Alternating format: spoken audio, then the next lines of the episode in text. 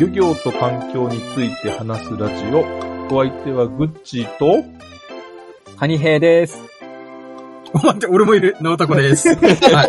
なんで閉めたおい、終わっちゃうんだ。あ、ごめん。俺は俺は二人、二人だけになっちゃうところ。あ、そこごめんなさい。タコもいます。はい。はい。はい、あの、カニヘイさんと直人さんにもですね、あの、引き続き、あ、あの。話を伺っていきたいと思います。お願いします。はい。よろしくお願いします。えー今回もですね、えっ、と、ポッドキャスト番組ジャンクフィッシュの、えーはいお二人に、えーお話を伺っていきたいと思います。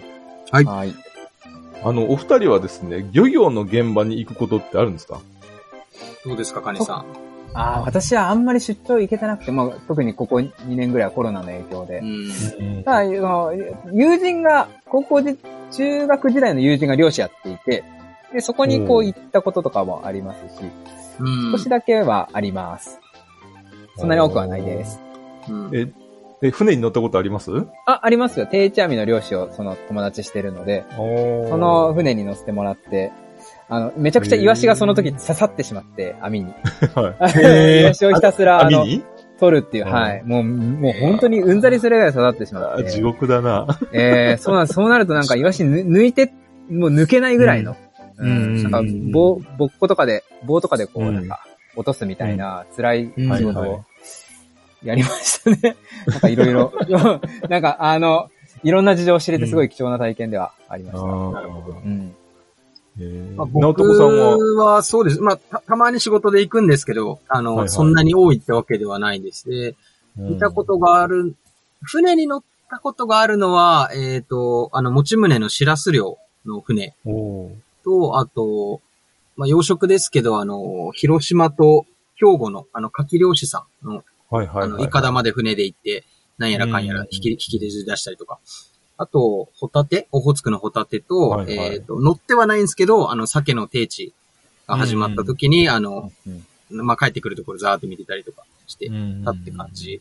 ですけど、まあ、僕も言うと、あの、持ち船でシラス漁行った時に、えっ、と、めちゃくちゃでかい流木が網に引っかかって、あの、2, 時2時間ぐらい船の上で、あの、ありまはいすよね、そういう。出て死ぬかと思いましたね。そううん。漁師さん大変ですよね、そういう。すごいなと思って、はい。うんこれだけじゃねえな、という経験がございます。。これで2時間ロスか、みたいな。そうそうそう。ガソリンずっと減ってんだな、とか思いながら聞いててうんましたけど。いやー確かに現場行くとね、そういうのは絶対ありますよね。そうですね思います。ね、漁師さんってやっぱ大変だよなっていううんのは思いますね。わかりました。ありがとうございます。はいではですね、今回もですね、お話を伺っていきたいと思うんですけれども、えっ、と、そしたらですね、魚の鮮度ってどうやって保つんですか？っていうちょっと疑問があるんですよ、おー。ねはい。おー私。いやいや。カツと冷凍って、まあね、、はいろいろあるとは思うんですけれども、うん。まずじゃあ、カツの方からちょっとお話を伺ってもいいです？うんその、鮮魚の鮮度の保ち方ですよね。あ、鮮魚、そうですね。で飲食店さんによってはもう生きてるものじゃないと、白身とか、マコガレーとか、なんか、あの、価値がない。あのうん、食感と旨味のバランスを自分でコントロールしたいんだっていう人も中にはいて、そういう人はもうカツじゃないととか、信頼してる中尾さんがし締めたものじゃないと、とかはありますね。で、一一般的にその鮮魚の保ち方で言うと、生け締めって言われる方法で、要は魚が生きてる時に、あの、即殺する、殺すうんうん。んっていうのが、あの、まあ、一般的な鮮度保持。そうすることで、要は、あの、よく言われる ATP っていう旨味の元となる成分の減少を抑えられる。あの、うん要は、魚がこう放、魚を放置して殺してしまうことを野締めって言うんですけど、うんその、野って野原の野ですね。うんそういう殺し方をするとバタバタ暴れながら、その、うん。旨味になるエネルギーを消費しながら死んでしまうので、えっ、と、うん鮮度というか、まあ、まあ、それも鮮度になるのかな？うま、旨味の鮮度的なところっていうと、うんまあ、生きてる時に、まあ、殺す。で、その、い、死んだっていうのがわからないと、脊髄とか動いてまたバタバタしてしまうので、単純にこう、息の根を止めるだけじゃなく、脳を締め、脳、脳を破壊したり、神経を、脊髄を抜いたりとか、まあ、それは神経抜きとか脳締めって言うんですけど、うん、そういうのをやればやるほど、まあ、ATP 現象を抑えられて旨味が残るっていうところはありますね。まあ、早くやればやるほどですね。うん、うんあの、体の中にある、まあ、あの、エネルギーの元になってる ATP をできるだけ多く残してやると。はい。即死した方が、その体の中にその ATP が残りやすくて、それが最終的には旨味になると。そうですね。そういうことなんですね。ええー、そういう部分で、まあ、まあ、その締め方っていうのはすごい、鮮度保持、まあ、旨味の保持には重要で、で、それとは同じぐらいというか、あとは、魚の仕立て方っていう、まあ、梱包の仕方とか、うん、まあ、氷をどうするか、冷やし方とかも同じぐらい重要なのかなとは思いますね。魚において。そこの話も聞くれたですか？うん。でよく、まあね、漁師さんは、あの、沖に、あの、氷持っていきますよね。うん、ああ、そうですね。それは、やっぱ、冷やした方が、あのー、化学変化とかも起きないので、あの、化学反応とかも、すべての、まあ、あの、反応が遅くできる。ので、まあ、魚にとっては大事ですよね。まあ、逆にその、生きてるホタテとかだと、あれですよね。まあ、冷やしすぎちゃうと、逆にその、死んじゃう。まあ、殺す、殺してからやっても、その、縮んじゃったりとか、硬くなったりとかするから、貝とかだと冷やしすぎるのは良くないって言いますけど、魚はまあ、なるべく冷やした方が、あの、いいので、まあ、あのー、そうですね。漁師さん氷持ってったりとか、青物とかだと、海、もうホースで、こう、タンクから取ったやつをそのまま海水氷に、うん、あの、もう、キンキンに冷えたやつに入れたりとか、とにかく温めないやり方とか、あとは、そう、まあそうですね。それ海水じゃなくて、シャーベット氷とかも最近、聞きますよね。ありますね。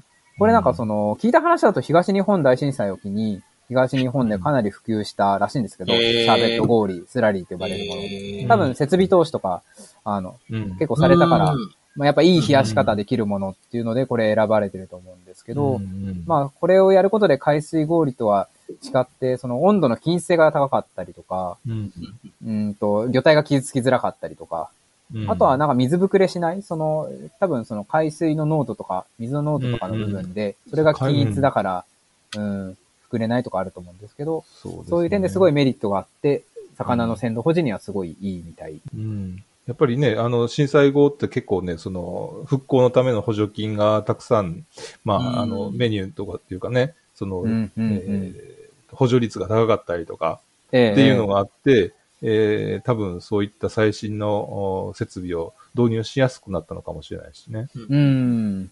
生鮮、まあまあ、そんなとこかもしれないですけど、あの、冷凍だとどうなんですか？はい。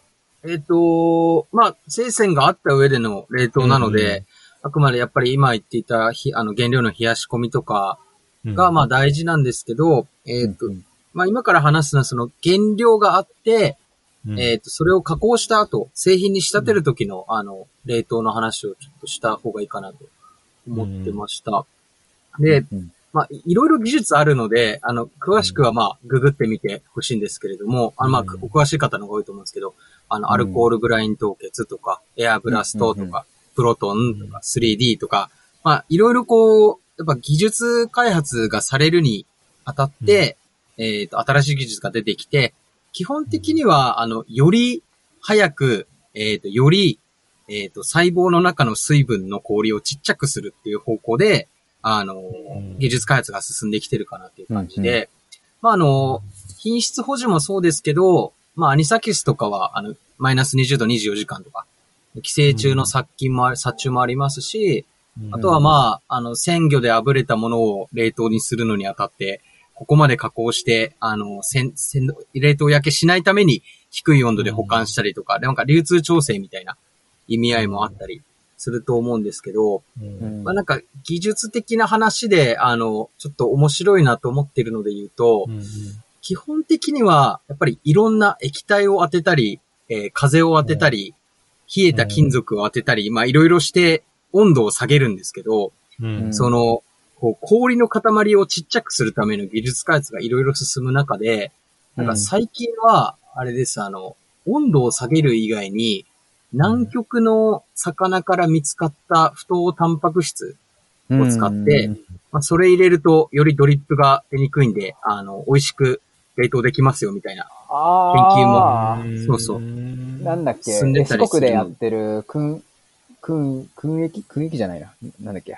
あ、へなんだろう、あの、え。まあ、あの、ぼ僕が知ってるところだと、あの、カイワレ大根に含まれる一部の酵素とかが、そういう効果が、うんへタンパク質とかが、あの、効果があったりして、あ、知らない。あの、実は、加工品で見ると、あの、カイワレ大根エキスとか入ってるやつとかたまにあったりするんですけど、えー、知らなかった。そううんだからまあ、冷凍技術と冷凍技術に付随する、えっ、と、まあ、講義の鮮度保持、味を落とさないっていう意味での開発が、まあ、最近技術的に進んできてるのかなっていう感じですね。まあよくね、冷凍焼けっていうふうな聞きますよね。はいはいはいはい。ああ、乾燥しちゃう。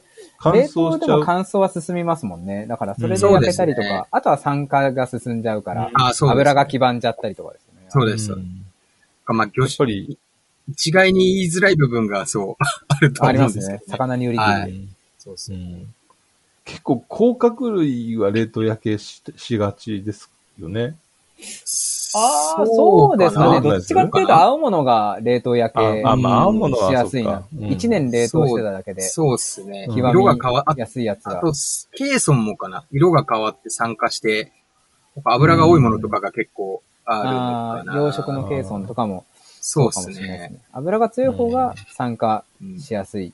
まあ、それで真空とかされてない方がですね。うん真空されてそうるから。ですね。あ、真空の鮮度保持の一個、技術。あ、まあそう、確かに確かに。酸素を抜くっていうのが一個ありますよね。ね。うんうんうん酸化を防いで、脂質の酸化とか防げるんで、いいですよね。うん美味しいですよね。あとはまあ加工だったり、その生鮮の現場の鮮度保持を今、僕とカニヘイさんでしてたと思うんですけど、やっぱ。鮮度保持っていうので大事なのが、その流通過程の温度管理。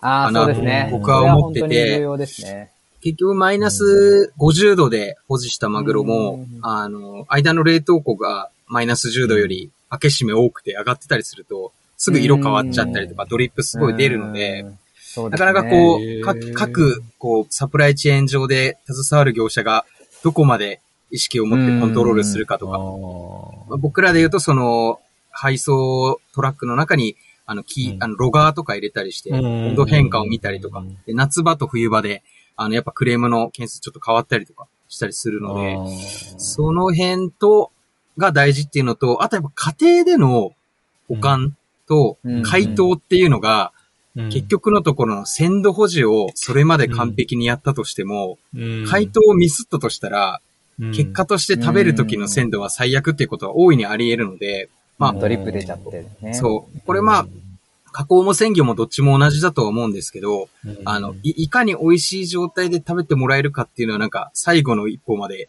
こう、工夫がいるとこなのかなっていうふうに思いますね。うんじゃあまあ食べる側も、その辺はしっかりと、その、美味しいもの食べたいっていうんだったら、やっぱりその辺はしっかりしとかないと、えーいけない。そうですね。まあ、売る側からの提案もいるかなとは思ってるんですけど、まあ、その、常温で解凍するより、例えば、僕だったら、あの、の、氷水で解凍するのが最強だと思ってるんですけど、例例えばそういうのも、なんでみたいなのも含めてうん。お客さんに説明するとかも大事かなと。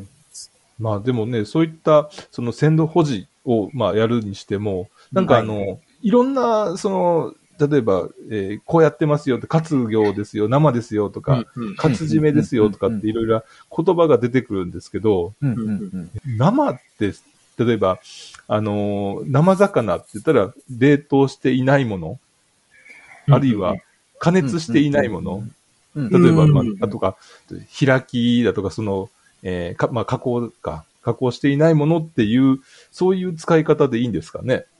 そうなですね。生魚って言ったら、まあ加熱処理もしてない生鮮魚のことを指すことがほとんどなのかなとは思いますね。うん。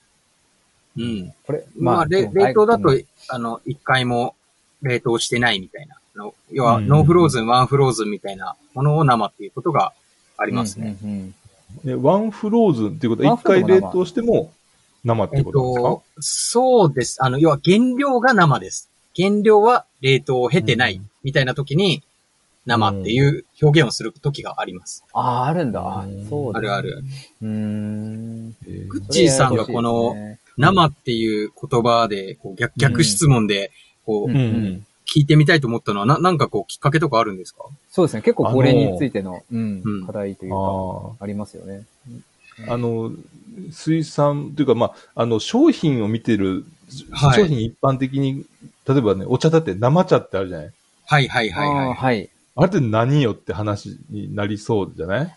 はいはいはいはいそうですね。北海道行ったら生キャラメルとかですよね。うん、はいはいそうそうそうそう。まあ、やっぱ生が持つ、こう、希少性に日本人は、あの、うん憧れというか、付加価値を置いてるだけなのかなと思思いますね。だから外国の人は結構キョトンとするかもしれないですね。日本人ほどその生食、あの、信仰が厚くないので、もうむしろ生、うん生かよお前みたいな、あの、そう気持ち悪いぐらいな。うんうんは、そうそうそうギャップはあるかもしれないですね。生茶は、あの、火入れとか乾燥してないから生なんですけど、ああ、そそううなんですね。そうそう、あの、普通、茶葉って乾燥してから、あの、流通するんですけど、そういうのを一切せずに、もう凍らせてそのまま抽出するから、新しい、あの、緑茶の飲み方を提案するっつって生茶っていう表現にな。るほど。凍らせはしてるけど、やっぱ加熱をしないところがポイントなんですね。そうそうそうそう。へーまあ、それもやっぱり、あの、生鮮で食する文化がある日本だから、多うん分、生っていう言葉のプラスイメージがマーケティング上強いんですよね。うんうん。そう。だから多分、グッチさん言ってた、その店頭で見かけるときにも、おそらくあの、プラスの意味合いで、生とか生から、みたいな意味が使われてるんじゃないかなと思ってて。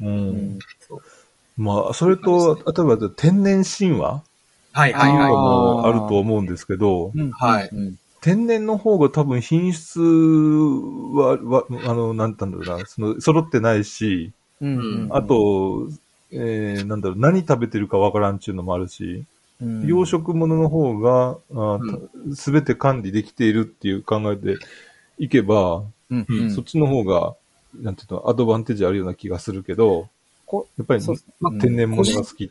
個人的には、なんか、あの、最近、その、こ個人的に家で食べるときにやっぱ、生鮮に触れるようにする機会を増やして思ったのが、うん。やっぱ養殖と天然で比べたときに、天然は、たまに50点ぐらいの落第もあるんですけど、150点ぐらいの時もあると思うんですけど、養殖は、まあ、良くも悪くも多分80点、70点ぐらいうんなうん。気が、まあもちろん、あの、ブランドとか魚とか状態によるんですけど、ううんんっていうなんかあの、いい意味でのブレ幅があるのが天然の強みかなって最近なんか思う機会がありました。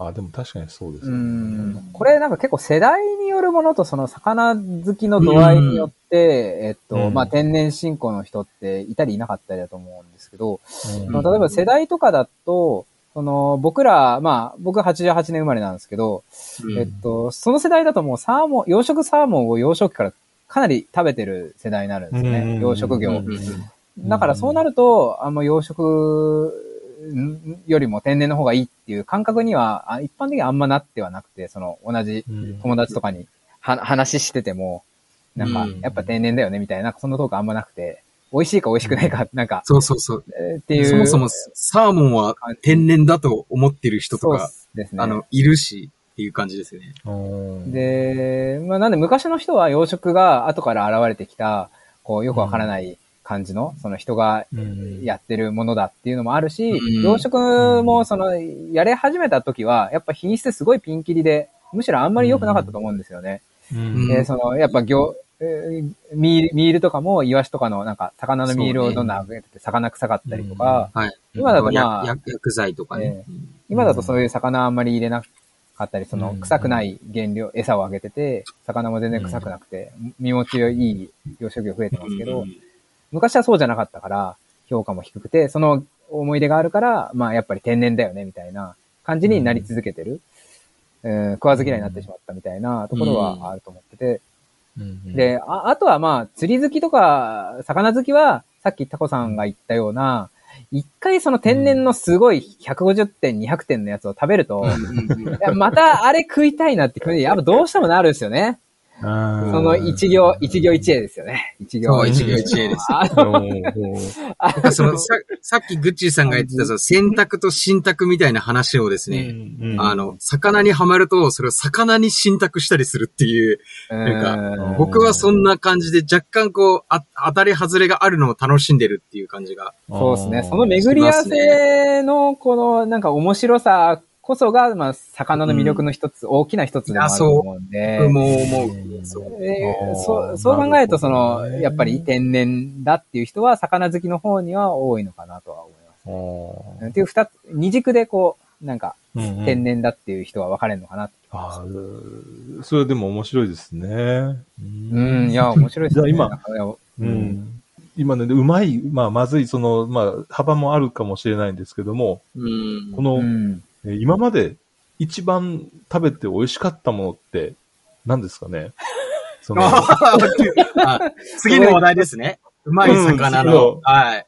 一番次の話題に行きたいなと思うんですけど、その、はいはいはいはいね私の場合は、はいやっぱりね、おあの、船の上でね、食べたホタテとか牡蠣。なるほどね。ああ、産地特権ですね。もう、それ確かにもうまあ、そうね、海から出してすぐ、塩はうんその海水の味で、はいはいはいあるいはね、そ、の、子供の頃に一回、はい。はい。あの、えっと、粒貝。えーあー。あれはうん、ケツブかな？あの、はい。えー大きさ5センチそこそこぐらいのか、あの、貝を、えー浜でね、あの、おばちゃんたちが、あの、茹でて、はい。で、プルって取って、うん。で、油取って、あの、製品にしてたんですけど、はい。うん。茹でたてを食べさせてもらっ多分それが人生の中で、まだ小学生ぐらいだと思うんですけど、はい。あの、それ以上を超える美味しさはまだ見つかってないですよね。いやー、いい。まあいいっすねこ人の、人のこういう話聞くの楽しいですよね。本当ーなるほど。産地のその鮮度いいやつを茹でたてってめちゃくちゃうまいらしいですね。僕あその経験したことなくて。あうんタコさんあるんですよ釜揚げしらすとか。あ、の、そうね。まうんあ、さっき言ってた、あの、戦場で言ったら、僕、ホタテはないんですけど、あの、牡蠣は、あの、さっき、うん一本目で言った兵庫と広島で、あの、船の上で食べたんですけど、やっぱすごいうまいですね。あうの、んイカダ揚げて、目の前で漁師さんがナイフで切って、うんあの、海水だけでその場で食べるって。そう。あで、なんかすごいこう見晴らしよくて気持ちよくてみたいな感じですげえーうまい。あー、そうですよね。ななんか、こう、僕は若干その辺をこう、なんだろう、半分仕事で俯瞰して見てると、この時に食べる味は、うん。同じ牡蠣に関して言ったら、ほぼ同じだけど、あの、うんどこで食べてるかっていうの込みで、そこが付加価値でうまいなっていう、なんか、あの、うん理解をしてたんですよ。うんなんか、牡蠣に関して言えば、結構その、その後、浜の小屋で食べるのと船の上で食べるのは、なんかこう感動の度合いが違うんですが、実は下の上に乗る味としては比比較的近いんじゃないかなっていう感じが、して。合ってないのかな？のかなって、あーでも、若干はやっぱその、ものにはよると、ものによ餌をると思います。ないはい。中で、えっと、生き続けなきゃいけないから、その自己消化じゃないけど、エネルギーはどんどん使ってるはずで、旨味は減ってるとは思いますよ。あの、うん。いやアサリとかそういうのも、やっぱに、痩せるって言いますもん。イケスとかに入れると。うん。あの、プランクトンがいない、あのうんうんうん、人工海水とかに入れると、旨味減っちゃうって言うから。よくあのね、うん函館の朝市なんかでさ、うんあの、カニいっぱい売ってるじゃないですか。はいはいはいはい。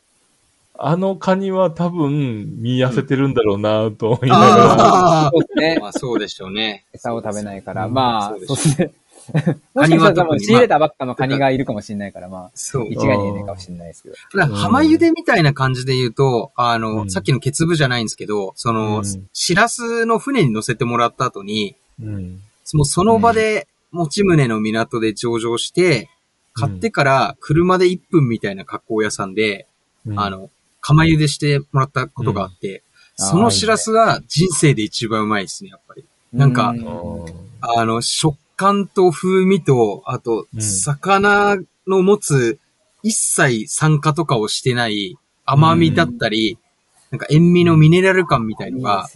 桁が違うなっていうのが、うんそう。いや、うんそうっすね。それが分かりやすいなって知らせはなんか思思いましたね。うん。いなんかりやすいですよね、しらす。僕もその、鮮度落ちが激しいだけにうん。産地じゃなくて、市場に来たもの。だから、ん水揚げ翌日のものだけど、これは本当他よりも鮮度間違いなくいいっていううん。しらす、産地の人にお勧めされたしらすは、やっぱ苦味全然ないですし、ツルツルしてますし、うまいよね。うまいですよね。だからそれがうん産地だったらもっとうまか、もっとうまかったんだろうなっていう気がしますよね。そう。うん。確かにね。でも、この美味しさっていうのはなかなかやっぱりね、その、うん。そのまま、えーみんな、みんなが食べれるっていうことにはなかなかならないかなと。そうですね。で、。それそを、ね。まあ、届けるための流通だし、うん。えーまあ、例えば冷凍の技術、鮮度保持の技術なんだとは思うんですけど、はいはい。でも、うん産地で食べるその100%じゃなく、まあ、7、8割、8割ぐらいの美味しさで、で、それが、まあ、いつでも食べられるっていう、うん100%じゃないけど、えー80点のものが、えーいつでも食べられるという、そういう技術っていうか、はう、んすごいなとは思うんですよね。そうですね。うん。そうですね。まあなんか、で、まあでも確かに。まあさっき、あの、ちょっと話してたうん感じかなとは思うんですけど、やっぱなんか、うんブレがあって、魚の魅力でもあるのかなっていうのと、うんなんか、個人的にやっぱ冷冷凍に携わるほど、冷凍だから常に80点じゃないなって結構思うことも、なんか、逆逆の話をするとあって、バカにするなよと。あ、いやいや、あ、違う違う、逆、逆です、逆です。逆です、逆です。あの、あの、安定しているのが冷凍の強みのはずなんですけど、うん実はそうじゃなくてまちまちな業者さんもあるなっていうのは、あの、若干本業で思うところはあって、うん。すごいいい技術だったり、こう、カタログスペック上素晴らしい原料を使ってても、うんサンプルは良かったけど、本来のラインに通したらあれみたいなことって結構あるんですよ。うん。そう。そこ、そこはなんかやっぱり、あの、魚に携わる以上、あの、一商品一商品、定点で見たりしていかないと、ブレ売るのかなっていうのは、そうっすね。元まあちょっとぐちさんの言いたいことと違うかもしれないけどうんそうそうぶれちゃったら、いかに冷凍技術良くても、要は鮮度保持の手法でしかないから、元の原料次第なところもかなり大きいですよね。そう。う。んうん。結構なんでっていうのは、うん。あと、魚とかは、まあなんか産地で食べればいいっていうもんでもなくて、さっき言ったそのうん。ATP の減少を抑えたところで、うん。あの、ATP がその旨味に変わらないとやっぱ美味しくないじゃないですか。それが、やっぱ1日かかったり2日かかったりとか、締め方によるんですけど、締め方で冷やし方で変わるんですけど、やっぱ、その日じゃないことは確かなんですよね。なあの、だから、そう考えると別にその、旨味になるう時に運べば、あの、一番美味しいのは産地じゃなく消費地で全然食べれる。なんかあの、しババッチバチの、こう、すごい怒った美味しさと、あそのそうそうそう少そそう ATP が、あの、ま、あの、アミノ酸に変わった美味しさと、まあ、別物だよね。どっちもいいっていう話でね。う。魚だうんと、あれですね、あの、吸収系が好む、まあ、その鮮度バリバリの食感、旨味よりも食感重視派と、まうんあ、あの、究極その熟成させまくって、食感はねとってするけど、旨味がこう、口に回る感じの、うんまあ、すごいその二曲はあると思うんですよね。だから、好みもある？好みもあると思いますね。でただ、その、一般的にはやっぱその鮮度良すぎちゃうと、エビとかもそうだ、うんまあ、ぐちさん経験あると思うんですけど、うんあの、生きたやつをすぐ殺して、なんか殻バリバリ剥いて食べても、うん食感だけで全然美味しくないじゃないですか。うんうん。うん。うんうんだからやっぱちょっと寝かせないと、あの、うん。美味しくはならないはならないですよね。うんだから、洗浄が全てとは違うなっていう気がします。もちろん洗浄が一番美味しいものもうんあるんですけど、だから、まあ、それをうまく日本は、こう、なんか、生鮮物流で運べてる部分も、他の国に比べたらあるから、まあそうですようん。ね。だから本当に恵まれた消費地、消費地はすごい恵まれてるなっていうのはうん。思いますよね。うん。うん。あとやっぱりね、最近その環境変化で、その、産地が、えー変わってきてるっていうか、取れてる、はいはいはいはい。その北海道でも最近ブリがね、よく取れてて、はい。うんうんうん。で、取れてるんだけども、どう消費していいか、まあ、消費の仕方が今まで食べたことな、あんまり食べたことがなかったものなんで、うん結局安いんですよね。はいはい。だから、それに伴うその食文化も変わっていかないといけないのかなっていう、そういうふうには思ってたんですけど。なるほど。そう、そうですよね。それはすごい思いますね。なんかあの、サバラとかもすごい、あの、温水性の魚だから増えてるじゃないですか。うん。だからそのサワラを使った加工品とか結構増えてるみたいで、そのさ、鮭、白鮭が取れないから、サワラで塩引きサワラっていうのを作ってみたっていうのを、うん、面白い。か石巻かどっかのところで、あの、聞いたことあって、めちゃくちゃうまいらしくて、あの、結構プロの飲食店さんが話題にしてたんですよ。ツイッターとかで。いつか食べてみたいなと。塩引きサワラ。気になる。今すごい興味あって。あの、調査中で。うん。なんかさ、刺身で生で食えるらしいですよ。塩引きサワラ。マジうん。それ塩引きなのか？ええ。ね、なんか、ね不思議。どういうことなんだろう？塩引き、塩引きジャケと考えるとね、大変なことになっちゃうから、そうそう、大変なことになりますけどね。うん。あ、でも、ブリは、あの、北海道の業者さん結構困ってる時もやっぱ、あの、ここ数年あるので、水揚げはあるんだけど、まあ、その加工で言うと、腹を取って鮮度保持した状態で、えっ、と、一時処理してくれる業者さんが、まだ発達してない。えっ、と、同等だったら、例えばサンマとかって結構、あの、一時処理の業者さんあったと思うんですよ。ここ数年減ってると思うんですけど。うん、それがないっていうので、あの、魚種がちょっとずつ、こう、北上して南下してるのが、あの、うまく今吸収しきれてないんだなっていうのが、なんか加工やり取りしてる現場としては思う感じですね。やっぱそうなると、産地でもうまくどんどん食べていかなきゃいけないから、産地の食文化は変わらないといけない、まあ、うん、変わらないとお金が儲かんない、儲かんないのかなって思いますね。逆にその、環境変化に伴って、例えばその、フグとか、小樽とか、北の方ですごい水揚げが増えてるって聞いたんですけど、なんだっけ？何フグだっけ？ま、ま、ごまフグか、なんか増えてて、で、それは、あの、逆に他の産地でフグが減ってるんですよね。で、それが北上して小樽とかで取れてると、すごい。で、そうなると、別にその産地って食文化変えずとも、その取れてないところで加工してた業者さんたちが原料欲しがってるから、そこに売ればいいだけっていう販路があるから、あの、小樽がなんかフグで盛り上げようみたいな、あの、感じにはならない。食文化の変化を必要としない。うん、だから無理だともう本当各地で取れちゃう。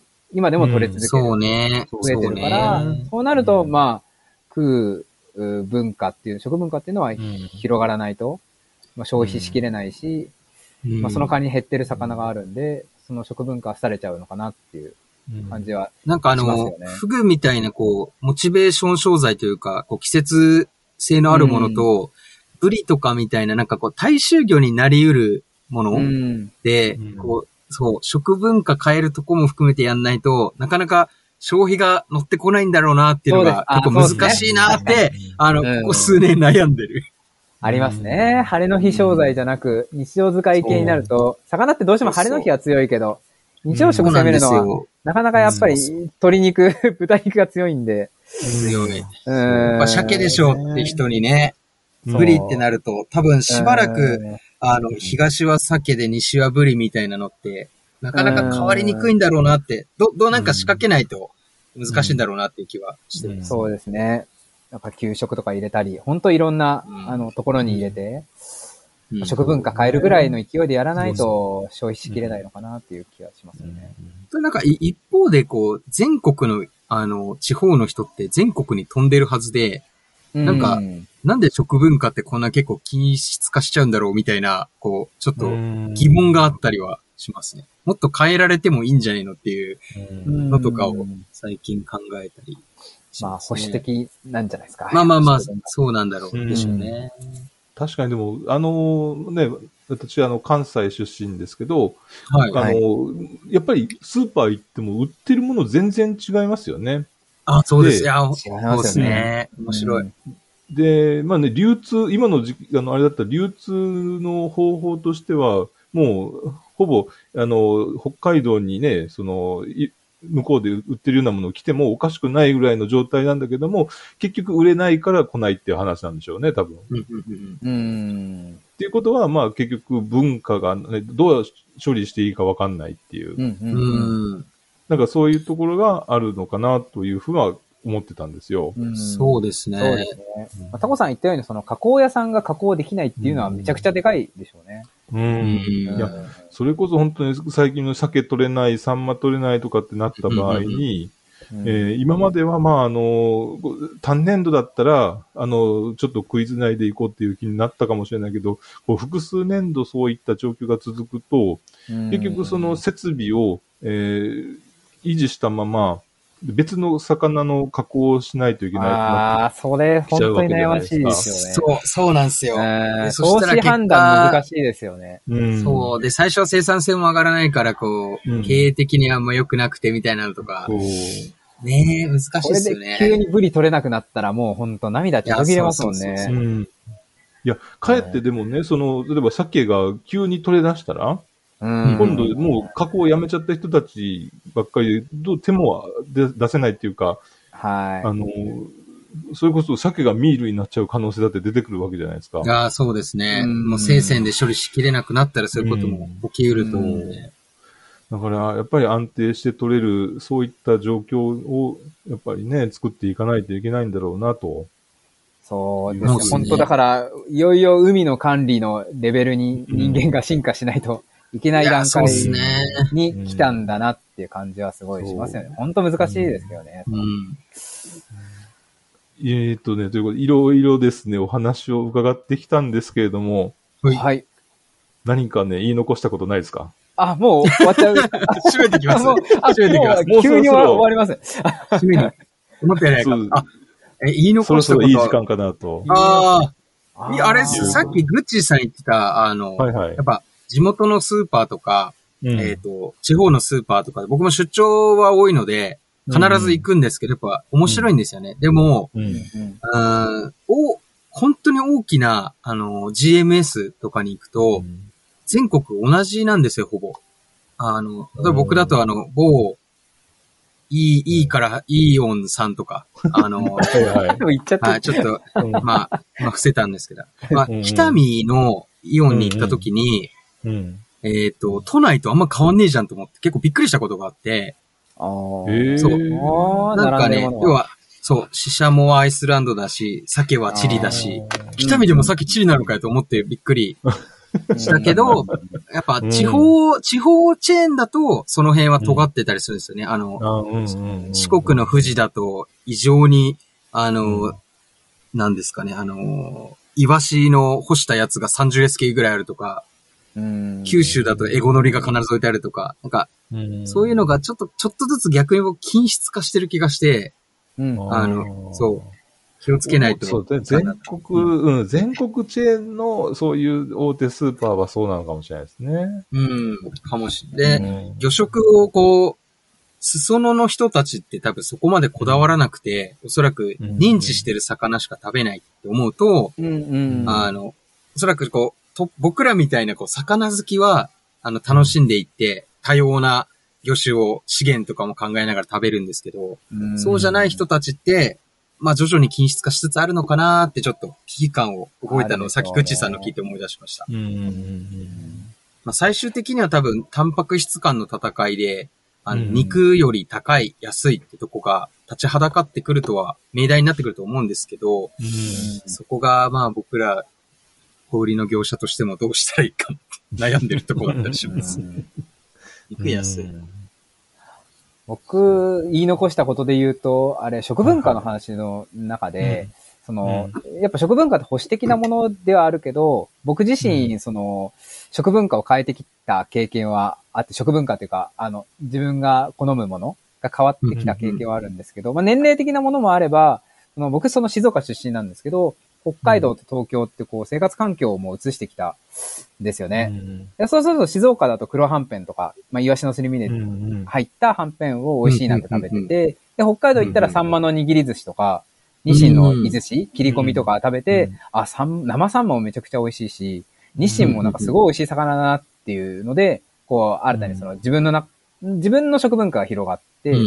で、東京に来たら今度はイサキと出会って、イサキの炙り刺身とかめっちゃうまいなっていう、静岡行った時はあんま食ったことなかったんで、あったんですけど、なんかその、そういうの考えると、食文化ってやっぱこう、なんですかね、か、変わってもらううのもすごい大事だなと思うんですよね。その、あ消費者に。うんだから、消費者がこう、地方に行って美味しい魚と、まあ、魚で言うと、地方の人が、ん？違うな。あの、いろんな人がその地方に行って、うん港町とかに住んで、そこでなんか魚の美味しさとかに触れることで、食文化を広げて、それをまた引っ越して、こう別のところでその、美味しかったっていうんうんう食文化を持ち込むっていうのが、やっぱ一番成成功な、正当法なやり方だし、そういうのが広がってほしいなと思うと、昨今なんか地方で住む人が減ってるのがちょっと懸念だなっていう気はなるほどね。そのうん確かにな。うん本当に、うん、なんか東京に住生まれる人も住む人も増えてるから、うんあーなんか魚好きをこれから広め、広げたいっていう中だと、なんかその、そうすると美味しい魚との巡り合わせもできるかもしれないけど、うん、なんかその食文化の広がりってなかなか、東京だと本当にいろんなことがあるので、いろんなものがあるので、うん。魚だけじゃなく、うん、なんか優先順位が下がっちゃって難しいなっうんていうのが、うんそううんね、東京だともう魚だけじゃなく、そのね、肉類もたくさんいろんな種類もあるだろうし、えーさっきのね、あの、直子さんの話じゃないけど、タンパク質戦争ですよね。そうなんですよ。そうなんですよね。で、産地はやっぱりその肉類より、まあ肉も強い産地はもちろんありますけど、魚の魅力が結構触れられる環境、まあ安安く手に入る、そもそもその流通上的にも。安くて美味しい魚が手に入る環境が多いので、やっぱりいろんな魚好きに話聞いてても、地方で一回経験した、なんか生活した経験持ってる方ってすごい多いんですよね。んうんうん生まれだったり、確かにその途中だったり。だからやっぱ確かにそういう地方在、地方に暮らす人増やさないと、うんなんか魚食の普及って結構難しいのかもな。うんまあそれ連動するなってすごい思いまし確かに。た。うん。クッチーさんってあの、なんか関西から北海道来て、そういう食の習慣変わった経験ってあるんですか？ああ、確かに。あーただただ。あのーはいやっぱりね、もう子供の頃に食べてたものが食べたくなるっていうのはありますよね。あえーそうですか。だからえーあの、ちな私ちなみに自身は、あの、兵庫県の出身なんですけどはいはいも、やっぱりね、春になったらイカがナゴの釘に食べたくなああ、そうなるですかほどねや。っぱなるんでするし、ね。うんでもね、えー売ってないでしょ？はいまあそうですね。今や兵庫の中でも結構聞きますしね。そうそう、取れてなくて希少な、ううんん、そう。えーで、やっぱりね、そういう気持ちはあるけどっていうのは、ね、う。うんん。でもさっき、このグッチーさん、過去で美味しかったもの、戦場で食べるホタテとかおっしゃってたから、やっぱホタテっていうのはやっぱ産地というか、いい北海道に来たからこそ、美味しさの真髄に気づいたものまあまっぽいですよね。あ。あとはね、やっぱりホタテの関係で生計立ててるっていうのもあるから、ああ、そうあそう、そういう、なるほどねそういう話。やっぱまあ仕そういうのもあ事る、しね。仕事と繋がるのは一番まあ強いですよね。のめり込むのにはうん確かうに。んまあでも今度、ぜひ、ぜひあの、ジャンクフィッシュでもですね、ホタテの特集やってほしいですね。ホタテ特集。そうですね。ちょっとアドバイザーとしてグッチーさんに。そうですぜね。ひ、もうご意見コンサルテーションしていただいて。はいもうもう全部、ホタテのことは何でも聞いていただいて。うあわ、すごい。い。いやー、すごいです。あのアメリカのホタテの回本当面白かったですからね。ちょっあ、そうですあありがと。知識が広い、知識が広いですよへね。日本のみならず、ヨ聞かなきゃ。ーロッパのホタテ、ヨーロッパのイタヤ貝とかホタテも強い、強いというか、お詳しいんですか？いや、あの、今度行きたいなと思ってるんですけおど、なかなか、このね、コロナで、なかなかね、あのねアメリカもね、コロナのギリギリ手前で行ったんで、あー、そうだったなんんとか、ああ。うんいやー、あの YouTube 結構面白かったんで、ヨーロッパ版、あの、見ねば楽しみに、して見ね。ば。見ねば、見ねば。そう。あとね、やっぱり、あの、えージャンクフィッシュ私もね、聞いてて、興味深かったのはね、あの、リージョナルフィッシュの話題やってたじゃないですか。はいはいはいゲノム編集まだいですね。はい、ははい、ゲノムハンうちもね、その、えーっと、クラウドファンディングで、うん。はいあ、聞きましたお。金出して、研究所まで行かれてなかったでしたっけ？あれすごいそうそうそうあれですね、一番一番高いやつですよね。一番ではなかったかもし一れないけど。番じゃなかったっけ？あ、いや、あれ、ちやりたかったんですけどね、ちょっと、うんそうですね。決済が降りなくて、か、か、家庭内決済が。はい。あの、試食試食も黙ってやったんですけど、え、食べました？その、訪食べてない、じ食べた食べてないんですよあ、。そうか、い、行ったけど食べさせてくれないんですね。そうそうそう。あ、へ食べさえ。せてくれるのかと思ったけど、全然。確かに。いえー、そうなんかそう、あ、そう、今日そうだ、言い残したこと、それ聞こうと思ってました。あの、あれ、僕がクラファンで、あの、昆布締め買って食べた回だったんですけど、はいはいはい。あの、あの時もカニ兵さんがいて、え一般的な養殖のタイと、うん。あの、昆布締めされたゲノム編集のタイと、まあ、比較サンプルみたいなの送ってくれてて、うんうん。まあ、食べ比べた結果あんまわかんないっていう。あんまわかんない。言われたらなんか柔らかめ？そう言われたらそう気するけそど、うんう、気持ち緩い気がするけど、昆布締めはずるいよねっていう結論。そうそうそう。うんあの、そのまま食いたいねっていう結論だったんですけど、うん。そう。いや、なんか、ああいう、ちょっと、フードテック寄りの漁業みたいなのも、今後その培養業とかも出てきてるんで、うん出てこう僕としてはアンテナを張って、あの、まず一番最初に食べてみたいと思ってるんです。うんうんうん。だからまあやっぱ、この回でも話出てて、やっぱ日本人、基本的には食に保守的なので、うんあの、昆虫食とか、ジビエとか、あの、食べたことないものが広がるのってすげえ時間かかるんだろうなっていう、うん。ふそううですにはね。まあでもあれ、あれすごかった。無印の、あの、なんだっけ、ココオロギ？コオロギ？うん、コオロギチップ。コオロギスナうん、コオロギのスナックは、あれ、あれびっくりしましたね。だからそういう点で。うんあーあんな人、みんなコオロギ食べるなんて食文化一切ない中で、すごいその無印量販店のコオロギスナックは大ヒットを出したから、そうですね。あれは本当な、何が起こったんだろうって感じですよね。なんかそういうのもあるから、面白いよなっていう部分ありますね、うん食文化って。うんそうですね。まあ、このジャンクフィッシュとうちの漁業と環境について話すラジオ、ね、お互いちょっと聞き比べても面白いかもしれないああ、なとでもぜひ。ああ、そうそう。思いますので、はいぜひはい。えー最後にもう一回 Junk Fish のあの宣伝をして終わりたいと思いますけど、ありがとうございまぜす。ひ、あ丁寧ですね。あの、多分うちで聞いてくれてる人も、あの、はい絶対面白いと思います、ジャンクフィッシュ。ありがとうございますそうですね。あありがとうございます。じゃあ、紹介させていただきますはいと、えっと、正式名、魚食系ラジオ、 Junk Fish っていう名前で、私、カニヘイとナオタコの二人が、あの、ポッドキャスト配信してます。あの、 Spotify とか Apple Podcast で聞けるんですが、あの、一応コンセプトとしては、魚と食を笑って楽しむというコンセプトで、えっと、はいお互いのその魚にまつわる食体験をレポートしたり、その魚とか食にまつわる知識をこう共有したり、話したり。で、シーズンによってはそのサンマが気になる、みんなが気になってる時期だったらサンマについて取り上げたり、あとアニサキスについて僕すごい興味関心が高いので、うん過去にはアニサキスの、まあ研究会、あの、研究者の、あの、講談にこう参加したものを、こうギュッと凝縮したものを、こう、配信したり、まあ、まと、まとめて話して配信したりとかいうのもやりました。で、あとはまあ、ラ魚のラップとかもやる。なんか本当にいろいろ、魚にまつわること何でもやる、そうですねあ。の、ポッドキャストなんで。あとゲストが割と多めで、あ、の、そうですねうん。ゲスト多いですね。この前、この前は海洋大の学生さんで今漁師見習いやってる女の子とか、あと、高知大学の先生とか、えっ、と、水産系シンガーソングライターとか、えっ、と、サーモンの伝道師みたいな人とか、なんか、そこも多岐にわたってますって感じですね。はい。うんで今月は、あの、魚の生態がめちゃくちゃ好きな OL, OL の方、そうですねに来ていただいて、の、はい。ちょっと魚の下の生態について、あの、語る会をやると思いますので。性とかに触れようかなと思います。はい。ぜひ、そういったのも楽しみながら、あの聞いていただけたらなと思います聞い。ただければ幸いでございます。ありがとうございます。えーぜひ、ジャンクフィッシュもよろしくお願いしますありがとうございます。すいません。ありがとうございます。ということで、えー今回はこの辺にしたいと思います。はい。ということで、はい。また次回いつになるかわかんないんですけども、お会いしましょう。さようなら。さよなさよなら。